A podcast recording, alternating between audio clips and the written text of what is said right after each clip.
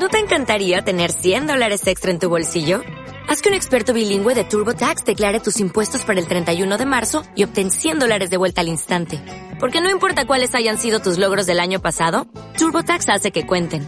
Obtén 100 dólares de vuelta y tus impuestos con 100% de precisión. Solo con Intuit TurboTax.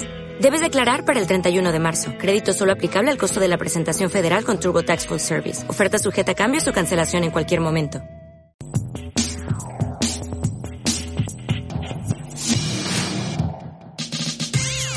ACMAR, soluciones y blindaje de los impuestos, laboral, patrimonial, legal, financiero y contable. Todo esto en el lado ACMARble de los impuestos y el derecho. Hola, ¿qué tal amigo? ¿Cómo estás? Bienvenido otra vez a este tu programa El lado ACMARble de los impuestos y del derecho. Este es un placer, como todas las semanas, amigo, tenerte aquí, que has podido en tu apretada agenda estar con nosotros. Siempre te tenemos ahí que decir que se puede hacer un espacio en tu agenda, pero gracias con nosotros, amigo, bienvenido. ¿Cómo estás? Muy bien, amigo. Pues al contrario, es un gustazo, como siempre, estar acompañándote aquí, platicando de algunos temas, tratando de darle a conocer a nuestro público que nos escucha de una manera relativamente sencilla algunos temas que por su naturaleza no son tan, tan eh, fáciles de, explicar, eh, pero que son necesarios comprender, ¿no? Para que, que mucha gente comprenda, este, porque tienen un impacto de alguna manera en su, en su vida. Entonces, pues, como siempre, amigos, es un gustazo estar aquí acompañándote y platicando estos temas. No, pues gracias, amigo. Pues ahí, este, primero que nada, ya tenemos ahí algunos, algunos fans. Quisiera mandar Dos saludos muy importantes allá al buen Richie, que nos escucha, que mandó una captura de que habíamos sido uno de los podcasts que más escuchaba en el año. Entonces, al buen Richie le mando un buen saludo. Ya también a mi amigo este Cristian, que también por ahí nos, nos sigue, nos escucha y pues a toda la gente que también que ha estado siguiendo este podcast en la última parte del año, a partir de septiembre que empezamos con esto. Y pues este, el tema de hoy, amigo, sin ánimo de, de explayarnos, eh, pues es un tema importante, estamos por cerrar el año, eh, hemos dado algunas recomendaciones, eh, tanto en las redes sociales como en los podcasts para el cierre de año, pero el tema de hoy pues es muy importante, ¿no? Como bien dices, hay temas que, que son buenos, son oportunos poderlos explicar al empresario, al emprendedor que nos sigue, y pues el tema de hoy es, es relevante, ¿no? Eh, para esta cuestión de las personas físicas, las personas físicas en general pudieran estar cayendo en lo que nosotros llamamos como discrepancia fiscal, ¿no? Sea, es un tema eh, por demás desconocido, pero muy fácil caer en él. Ya nos dirás qué es la discrepancia fiscal, pero sí saber que está esta figura, que si no cuido yo algún, algunos puntos que vamos a tocar el día de hoy, pudiera estar cayendo en esta discrepancia, desde su nombre lo dice, ¿no? Esta diferencia entre mis ingresos y gastos, pero no, no se queda ahí, o sea, pudiera haber una multa y demás, pero bien sabemos que esto puede caer hasta el ámbito, al ámbito penal, ¿no? Amigo, entonces, ahí no sé si quieres dar algunos antecedentes, eh, una introducción, eh, para irnos empapando de qué es esto de la discrepancia fiscal, amigo. Pues yo, yo creo que lo más importante eh, primero que nada, eh, definirlo, saber qué es la discrepancia fiscal. Comentamos rápidamente lo que dice la ley y lo tratamos de, explicar más, este, de una manera más, más sencilla para que quien no está tan familiarizado con el argot fiscal eh, pueda este, entender a qué nos referimos, ¿no?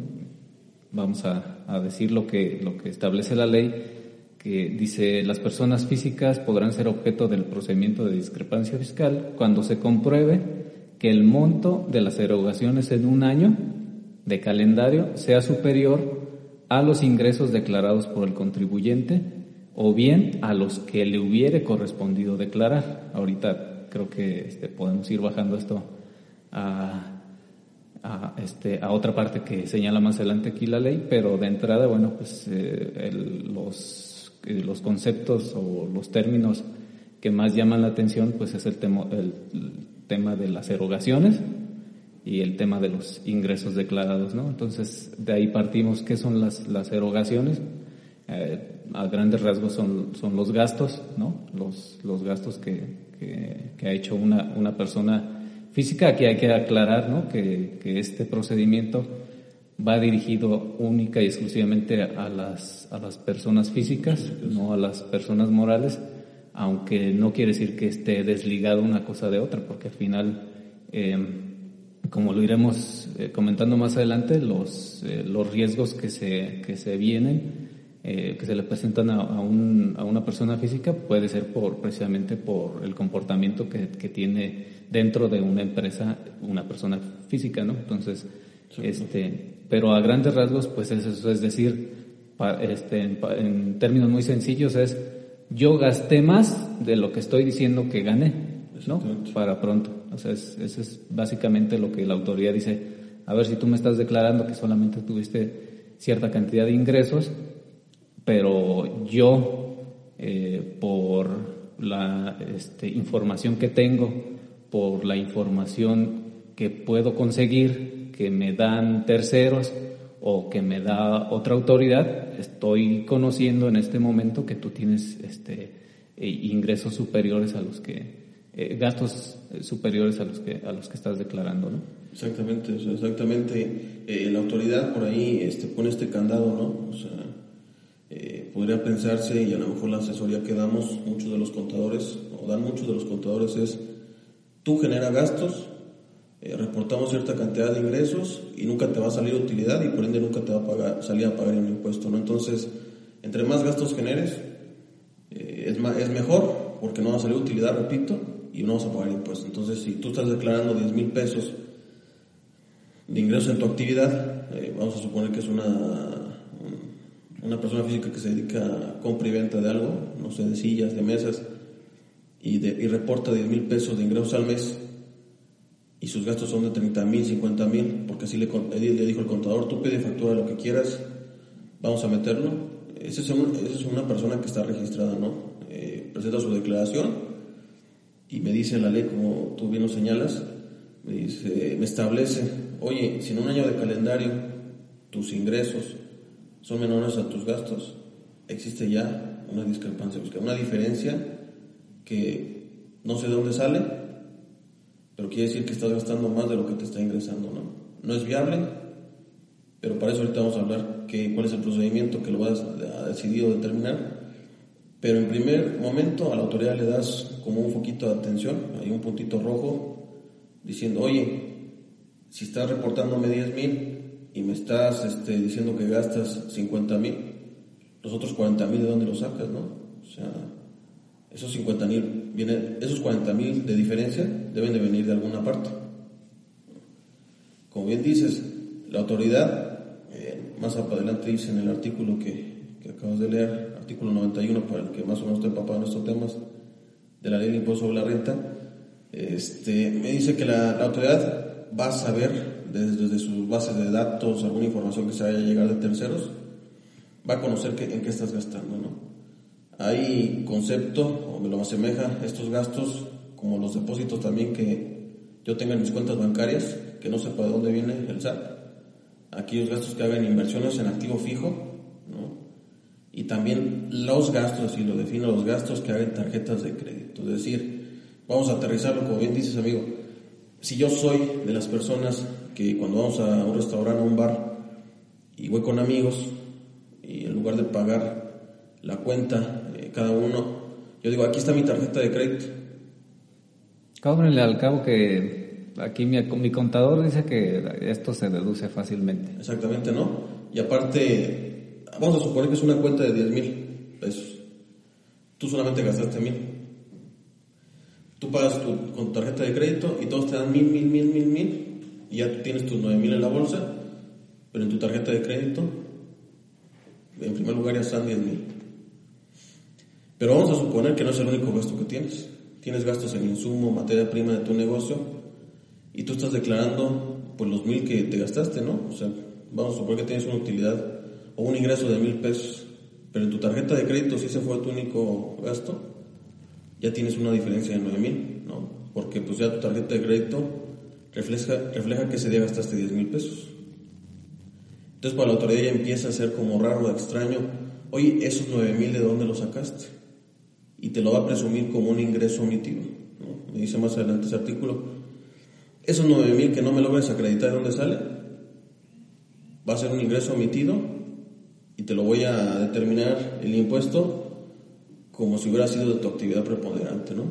O en su caso, si no tienes actividad, pues del capítulo 9 eh, de la ley de impuesto de la renta del título cuarto, es decir, de otros ingresos, te va a sacar ahí una determinación eh, sin gasto ni nada de 20% y ese es el impuesto que vas a tener que pagar. Sí, pero para que quede un poquito más claro, si estamos reportando al SAT eh, mes con mes menos ingresos y, más gastos, y no estoy acreditando de dónde salen, porque también hay que entender, amigo, por ejemplo, esta cuestión de la pandemia. Si yo le estuve metiendo, inyectando a mi negocio este, dinero, gastos, sueldos, este, mantenimiento del negocio y no ingresaba, pero sí debo de tener una base que acredite ese tipo de gastos, ¿no? ¿Sabes qué? De todas las utilidades que tuve en años anteriores, aquí está un ahorro que tenía, una inversión, y de ahí fue sacando, ¿no? Que tenga ese respaldo del gasto correspondiente. Lo que aquí castiga el SAT o la ley es más que nada que no se sepa el destino de ese, de ese recurso que generó que hubo una diferencia mayor en tus gastos, ¿no, amigo? Exactamente. Y un, dato también aquí que, que, que vale la pena ir eh, comentando es que esta discrepancia sí debe estar comprobada por parte de la autoridad, es decir, no, no puede hacerlo de forma arbitraria, o sea, no puede este, simple y sencillamente eh, pensar, este, les voy a mandar a cierta cantidad de contribuyentes a ver que están en discrepancia fiscal y a ver cuál, cuál de ellos pega, ¿no? Este, tiene que haber una, una comprobación, ¿cómo lo comprueba? Pues con la información precisamente que, que pueda tener él en sus bases de datos, este, información que, que, tenga, que esté en resguardo de la propia, del propio SAT, o de información que le llegue, por ejemplo, de los, de los bancos. Recordemos que los bancos están obligados a, a estar este, reportándole cierta información a, la autoridad o de terceros, ¿no? En general de terceros. O Tiendas departamentales, boletos de avión, o sea, todo es fiscalizable, ¿no? Exactamente, y que por la naturaleza de, de las actividades que, que, que, luego se desarrollan, hay sectores o hay, hay digamos, actividades que más que, que, son las que más le pueden brincar a la autoridad, ¿no, amigo? Exactamente, exactamente. O sea, eh, por ejemplo, es muy dado la cuestión, este, pues no está tan fiscalizable lo que fuera del campo, ¿no? O sea, la cuestión de los productores, todavía el SAT no ha volteado a ver allá. En años pasados. No les des ideas, En años pasados estuvo por ahí tratando de fiscalizar este tipo de, de grupos, ¿no? Pero si hay sectores, hay sectores que pudieran estar en mayor riesgo eh, para determinar una posible discrepancia este, fiscal, pero hay sectores también que hay que ser sinceros, la, autoridad no ha volteado a verlos, eh, por, la cuestión del RIF, por ejemplo, los pequeños contribuyentes, estos régimen de incorporación fiscal, sí ha sido fiscalizado, sí el sistema como tal puede ser que te votes si supera los 2 millones de, de pesos o de ingresos anuales, ¿no? como la limitante, pero no ha sido del todo como tal este, fiscalizado. Por ahí se intentó en años pasados también recordando estas cartas de invitación por los depósitos en efectivo que tenían ciertas personas. Le llegaban a más de casa, a religiosos, a religiosas, este, a hijos de contribuyentes. ¿no? yo como hijo me llegaba una carta de invitación porque había tenido depósitos en mi cuenta bancaria de manera, eh, en efectivo y pues eso ya era una alarma para el SAT. ¿De dónde obtuvo esa información? Pues del banco, como bien dice, ¿no? Entonces, eh, se trató de hacer eso. Ha estado siempre ahí, más o menos, eh, en un tiempo, esta cuestión de la discrepancia fiscal.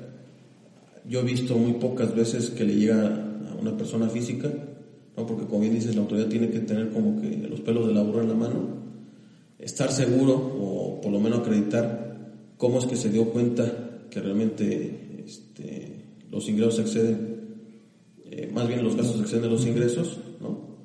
que si bien eh, a través de las declaraciones, pero también la ley, si tú lo, lo ves ahí, la ley me dice que se podrá determinar discrepancia fiscal aun y cuando no estés inscrito en el SAT.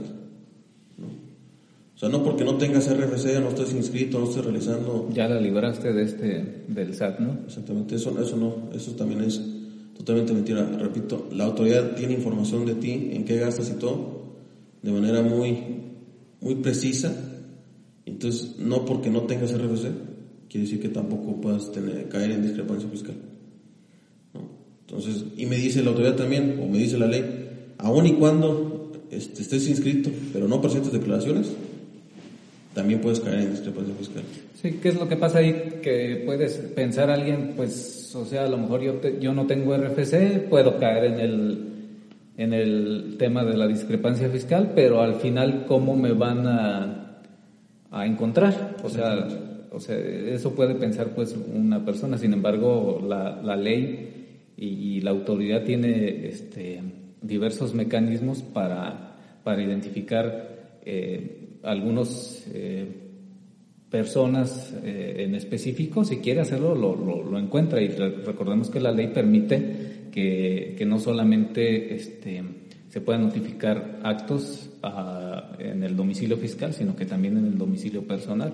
Y la autoridad tiene diversos mecanismos que también le permite la ley para este, hacerse llegar de esa información para, para en determinado momento poder identificar a alguna persona, eh, sobre todo porque como lo comentaremos más adelante, tiene que ver o está ligado muchas veces este, este tipo de, de, procedimientos de fondo con temas de lavado de dinero. Entonces, este, puede ser que en una de esas sí sea detectable, sí sea un poquito rojo para la autoridad y sea suficiente como para para que una persona, aunque no tenga RFC, aunque no esté registrado obviamente pues ante Hacienda, ante el Servicio de Administración Tributaria, sí de todos modos puede ser identificable, sí de todos modos puede eh, la autoridad caerle incluso en su domicilio particular, ¿no, amigo? Es correcto, es correcto, amigo. Este, eh, repetimos, o sea, desmentimos ese mito en cuestión de la cuenta fiscal y no fiscal. O sea, ya ves que de antaño los contadores decíamos, o decían pues los que nos antecedieron, hay una cuenta fiscal, ¿no? una cuenta no fiscal, eh, una cuenta personal, ahí puedes meter todo lo que no reportas al SAT. Porque antes no había esta cuestión de estos tentáculos del SAT no estaban tan... Sí, exactamente, no había ni obligaciones del banco de informar, ni, o sea, muchas cuestiones estaban pues más, más sueltas para, para que la autoridad pudiera amarrar este tipo de, de contribuyentes o no contribuyentes, ¿no? Exactamente, exactamente. Entonces, más que nada, también esta cuestión del 2003, esta publicación de la ley antilavado, que ya hablamos también en unos podcasts de ella, eh, hay una actividad vulnerable, que es esta cuestión de las tarjetas comerciales, o sea, todo lo que sea departamental, estas tiendas grandes de ropa, eh, donde van nuestras señoras, nuestras mamás, y que tienes que, eh, hay monederos electrónicos y todo eso, ya es reportable ante el SAT. Entonces, si tú estás eh, gastando a través de estos monederos electrónicos en tiendas, departamentales y no estás reportando el ingreso, en un momento dado el SAT se va a enterar. Toda la información le llega y se va a preguntar por qué no estás inscrito en un primer momento. Y segundo, por qué no estás reportando ingresos y por qué los gastos son muy altos. Entonces, esta cuestión de discrepancia fiscal, al parecer puede ser que la autoridad le empiece a, cada vez más a voltear a ella, porque como hemos visto, eh, las cuestiones de las facultades de comprobación como tal, que es visita domiciliaria, revisión de gabinete, le salen muy caros a la autoridad. Son muy caros, son procedimientos muy largos de un año, eh, seis meses hasta emitir la resolución. Estamos hablando de 18 meses le toma a la autoridad determinar un crédito fiscal.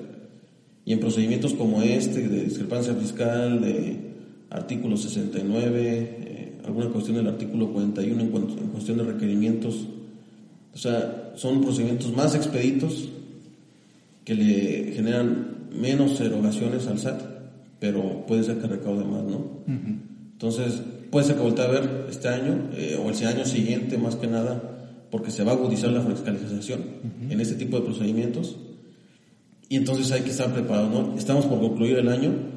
Este, te tienes que verificar con tu contador, con tu asesor de confianza, si estás reportando menos ingresos que tus gastos y poner eh, principal atención en ello, ¿no, amigo? Porque ya ahorita nos comentarás el procedimiento, cómo es que se que lo que la autoridad lo instaura, pero pues, sigue un procedimiento y es sumario, o sea, es muy expedito, muy rápido, y si no logras acreditar el origen de esos recursos, papá, te determina el impuesto, el ingreso primero, después el impuesto correspondiente, y te lo puede tipificar, es decir, encuadrar en el ámbito penal. ¿no? Entonces, por ahí empieza ¿no? con la notificación de que existe una posible discrepancia fiscal. ¿no?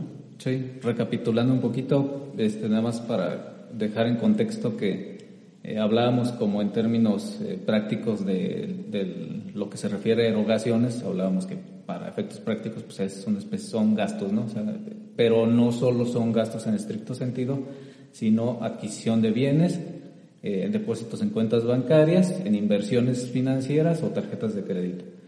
Y esto nos lleva a, a la siguiente parte que pudiéramos estar comentando, que es el tema de los riesgos o las actividades que, que tenemos que hacer. Ahorita ya es, tú comentaste perfectamente un ejemplo muy, muy recurrente, que es el tema de las tarjetas de crédito, pero no solo eso, ¿no, amigo? O sea, tenemos algunas otras eh, actividades que, se realizan y que comentábamos que no porque se refiere o porque este procedimiento vaya dirigido eh, a las personas físicas quiere decir que esté desvinculado del tema de, las personas morales o de la empresa, este, porque hay muchas actividades que de ahí se desprenden, se pudieran desprender como para que la persona física pudiera eh, llegar a, encuadrar en determinado momento con, caer en una discrepancia fiscal, como por ejemplo temas de, este, de retiro de utilidades, como temas de reembolsos de capital, como temas de contratos con clientes, etcétera, ¿no? Hay, hay algunas este, cuestiones que tendríamos que estar cuidando porque evidentemente ahí podrían haber riesgos, ¿no? Dentro de, la,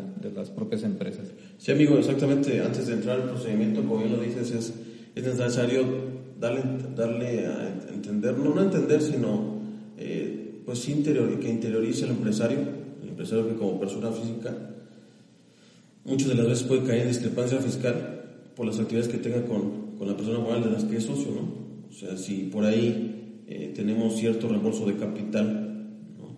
Y el mismo no fue, no pagó el impuesto correspondiente en términos del 78 de la ley impuesto sobre la renta, ¿no? Para determinar si hay una utilidad grabada o no grabada, eh, juca, cufin, que son términos pues contables, pero que está latente ahí, ¿no? O sea, también una cuestión de un dividendo, de dividendo, si no cuido las formas, si no pago el impuesto correspondiente, eh, hablando de la persona moral, pudiera generarse eh, también alguna contingencia ahí para la persona física, ¿no?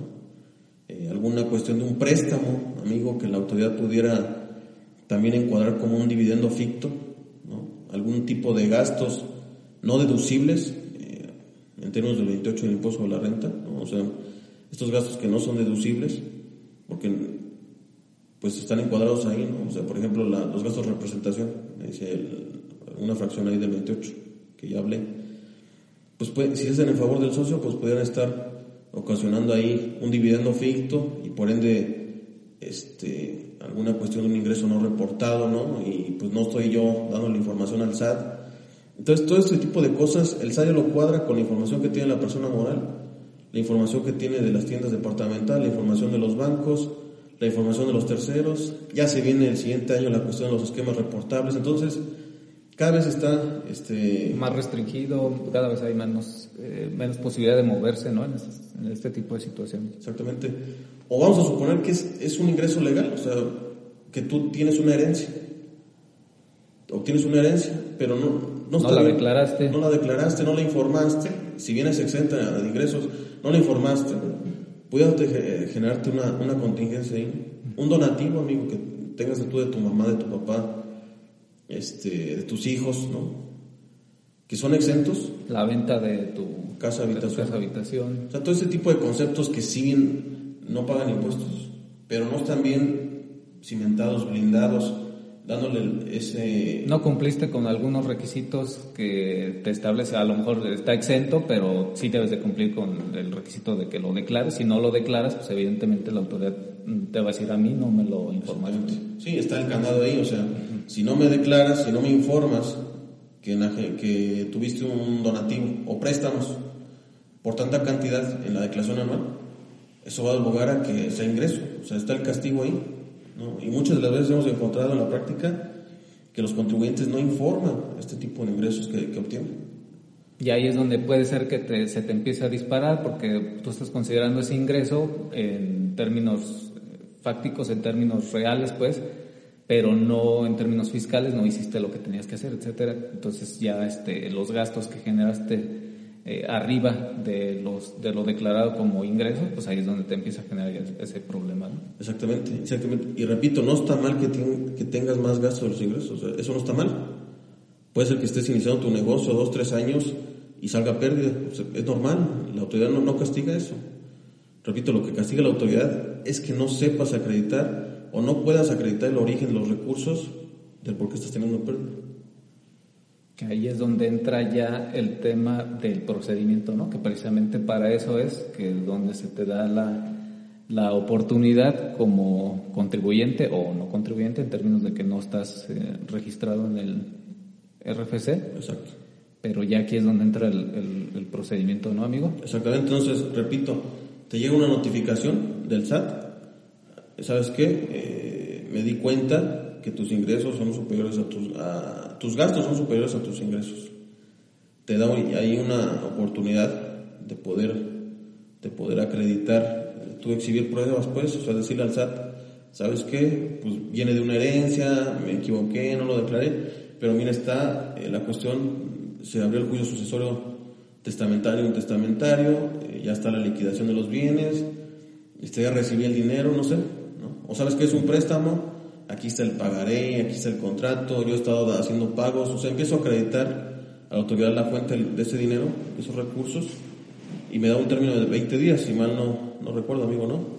Correcto, amigo. De hecho, haciendo un paréntesis solamente para aclarar que la autoridad te tiene que notificar, pero dentro de esa notificación te tiene que hacer saber cuál es el monto de esas erogaciones detectadas la información que se utilizó para conocerlas, o sea, tiene que saber, este, eh, tiene que eh, darte a conocer eh, cómo conoció también el medio por el cual se obtuvo y la discrepancia resultante, ¿no? O sea, ahí la operación aritmética, por así decirlo. Sí, este, 10 mil menos 50 mil, tienes una discrepancia fiscal de 40 mil. Lo conocí porque me lo dio a conocer fulano de tal y por eso es que lo detecté, ¿no? A grandes rasgos y entonces este, le, te da la autoridad 20 días para que tú puedas eh, desvirtuar, para que tú puedas ofrecer eh, las pruebas que, que tengas a la mano, que puedas eh, ofrecer y que hagas las manifestaciones que consideras, ¿no? Exactamente. Todavía dentro de ese, de ese este, procedimiento, si la autoridad considera que es necesario conocer alguna otra situación, que requiere algún documento adicional, todavía tiene la oportunidad de requerírtelo. por una única ocasión. Por una única ocasión te da este, 15 días para que puedas eh, solventar esa parte y entonces sí pasamos ya a, la parte de si, si para la autoridad quedó acreditado este, el origen de ese recurso, de, esas este, erogaciones o en su caso la determinación de la discrepancia fiscal, ¿no, amigo? Exactamente, exactamente. Pueden ser dos, dos este, caminos, ¿no? Que la autoridad te diga, ok, está bien, este, sí lo acredites. Estoy por bien servido, no te preocupes. Eh, eh, pues sigue así, ¿no? O sea, sigue bien, eh, nada más infórmamelo para saber, nada de determinación dirá. O está el, otro, el otro panorama, amigo, que es a lo mejor el más La parte buena, pues. Exactamente. la parte sabrosa, en donde la autoridad te diga, con lo que me exhibiste, con lo que me dijiste, no me acreditas del origen de los recursos, no desestimas la discrepancia fiscal que hay y por ende te determina el ingreso omitido y te determina ya eh, el impuesto correspondiente, ¿no? Amigo, me dice que aplique una tarifa por ahí de un artículo de la ley, 152, y tendrás que pagar el impuesto correspondiente. Como es una determinante, modifica o influye en mi situación fiscal, pues podría irme a pelearlo, ¿no? Al tribunal, poder hacer las manifestaciones en la demanda, en términos del 2 de esta ley orgánica del tribunal. Eh, son palabras técnicas, pero con que sepas tú que si la autoridad no valoró las pruebas, tú las exhibiste y te dijo que no, pues todavía tienes esa oportunidad. Esa posibilidad de defensa. Entonces, eh, la autoridad te determina, amigo, pero eh, esa es como que la parte bonita, ¿no? Me determina, me voy a juicio y allá veo si es favorable o. Pero está ese, ese matiz, ese, eh, pudiera ser que se vislumbre esta cuestión penal, ¿no, amigo? O sea, no contento con eso, la autoridad puede decir, ah, mira, en un artículo del Código Fiscal, esta, esta cuestión de la discrepancia fiscal me la equipara, es decir, me la iguala a como si fuera una defraudación fiscal. Es correcto. ¿No, amigo? Es correcto, amigo. En el 109, fracción primera, se establece eh, que en caso de que, eh, como bien lo señalas, lo equipara, dice en la misma forma será sancionada aquella persona física que perciba ingresos acumulables cuando realice en un ejercicio fiscal erogaciones superiores a los ingresos declarados en el propio ejercicio y no compruebe a la autoridad fiscal el origen de la discrepancia en los plazos y conforme al procedimiento establecido en la ley del impuesto sobre la renta, que aquí, este, digo, en cuestiones legales y, y todo esto, pues hay la posibilidad de la defensa, pero al final el riesgo es de que aun cuando la autoridad, este, eh, incluso no haya llegado a la determinación, eh, la propia autoridad tiene la, facultad de, promover, de presentar una querella, una especie de de denuncia, ¿no? Pero que aplica para, para estos casos y, y, este, y que se vaya por la vía penal, independientemente de lo que pase en la vía administrativa, que ese es el, ese es el riesgo, o sea, eh, tal vez en la cuestión administrativa puedas este, solventarlo, puedas ganar el juicio, etcétera, pero está la puerta abierta para que la autoridad se vaya por la vía penal y no importa lo que pase en la vía administrativa, eh, eh, este es un camino distinto y puede ser este eh, otro el final, ¿no? Tiene, puede ser, no puede ser necesariamente favorable al, al contribuyente, ¿no? Exactamente, y ya que meternos este tipo de cosas, si bien hay que buscar encuadrar la cuestión de la sanción, pero ya que te lo equiparen a cuestión de defraudación fiscal implica pena corporal, ¿no? Cárcel, y pues eso sí está ya, está delicado, ¿no? Eh, Nada más quisiera hacer una puntualidad, una, este, destacar algo, amigo.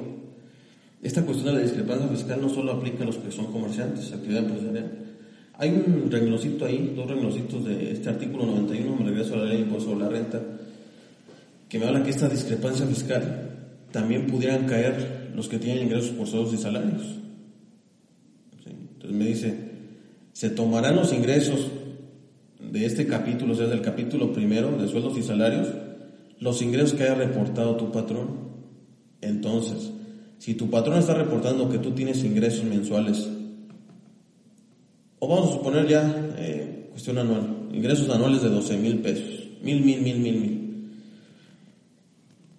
Y la autoridad logra acreditar, logra comprobar que tienes gastos anuales por 50 mil pesos sea porque tu patrón te paga por fuera, sea porque tengas un negocio y no lo estás reportando, sea porque tuviste una herencia, porque ya dijimos, eh, enajenas tu casa habitación, también porque tienes ingresos por sueldos y salarios, puedes caer en discrepancia fiscal. Porque muchos eh, que son asalariados, que están trabajando, pensarían, ah, pues es que mi patrón es el que se ocupa de eso, yo ni siquiera me tengo que preocupar, ni presento declaración anual. No, o sea, también la cuestión de la discrepancia fiscal pueden caer estas personas que están inscritas como sueldos y salarios, ¿no, amigo? Correcto, amigo, correcto. Entonces es para todos. Y si no estás inscrito, la autoridad va a proceder a inscribirme en el capítulo de actividad empresarial. Tan, tan. Entonces esta facultad tiene la autoridad. Es correcto. Sí. Lo que nosotros hemos visto en la práctica es que muchas de las veces pues la autoridad no, no la acredita el origen de los recursos. Es difícil. Es difícil acreditar el origen de los recursos. Pero, repito, o sea, tenemos la oportunidad de poder conseguirlos a juicio, pero como bien dice, son dos caminos distintos, la cuestión penal y la cuestión administrativa. Vamos a suponer que saqué favorable administrativo. Pues la autoridad todavía pudiera irse al, al término penal, ¿no, amigo? Es correcto, amigo. Correcto, correcto. Sí, entonces, eh, sacando ahí un poquito de, conclusiones, eh, este, este tema, este tema ya viene 2009, amigo, ¿no? Ya se veían algunos, eh, algunas disposiciones que castigaban esta cuestión de tener o reportar mayores gastos a ingresos, ¿no? Eh, la cuestión de la discrepancia. La autoridad ha sido un poquito omisa en hacer este tipo de procedimiento, pero hay que conocerlo, ¿no?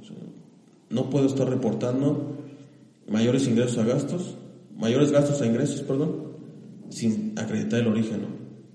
Sí, tener cuidado, tener cuidado porque, este, digo aquí lo que hemos platicado, pues que continuamente eh, nos llegamos a escuchar es que nos comentan los contribuyentes, no, pues es que mi, vecino tiene 20 años haciendo esto y nunca le ha pasado nada, este, y luego pasan los, el caso contrario, ¿no? Que es, pues es que yo tenía 20 años haciendo esto y pues nunca había tenido problema hasta que pues lo tuve, ¿no?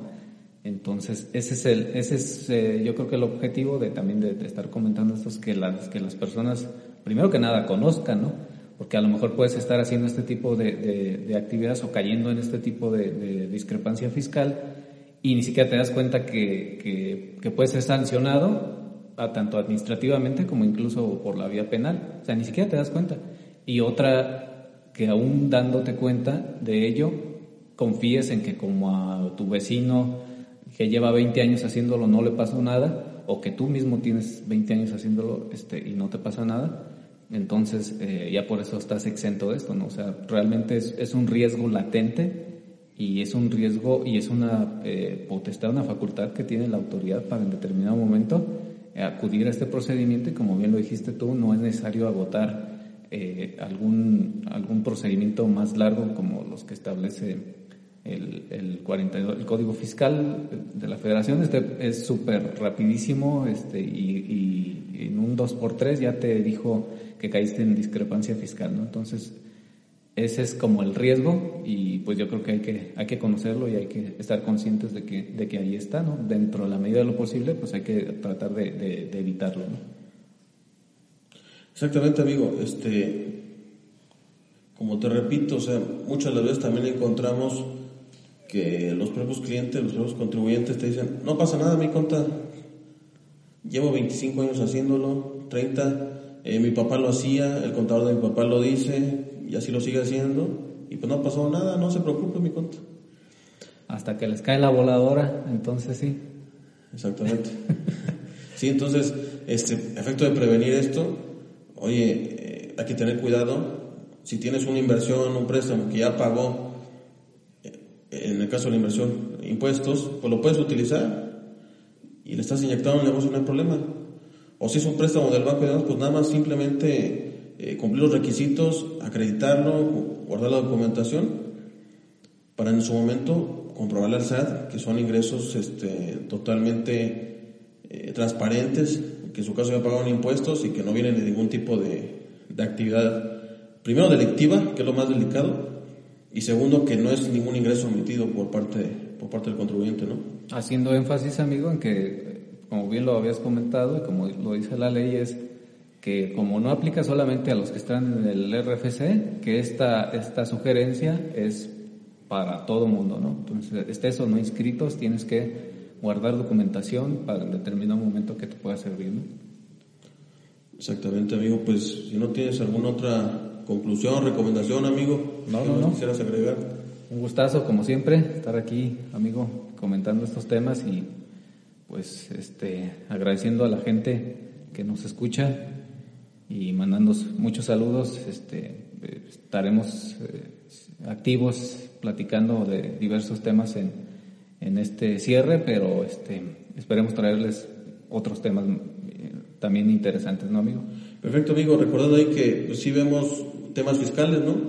Pero estamos tratando de ver más allá de lo fiscal, eh, prevención de dinero, ya hemos hablado, cuestiones también de protección, protección de datos laboral, protección, pues, este, pues todo lo que hemos visto, amigo.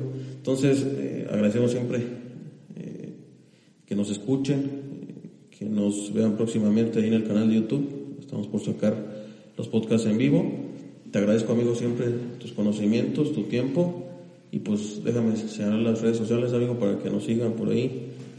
Eh, Facebook, Agmar Soluciones de Blindaje Corporativo. Instagram, agmar.blindaje. Eh, la página web, www.agmarblindaje.com. Y pues en Spotify, amigo, el lado amable de los impuestos y del derecho. Siempre, pues pidiéndoles que pidan asesoría a su asesor de confianza, consúltenlo, confíen en él y pues muchas gracias amigo. Nos vemos hasta la próxima. Hasta luego. Saludos amigo. Ajmar, el lado ajmable de los impuestos del derecho.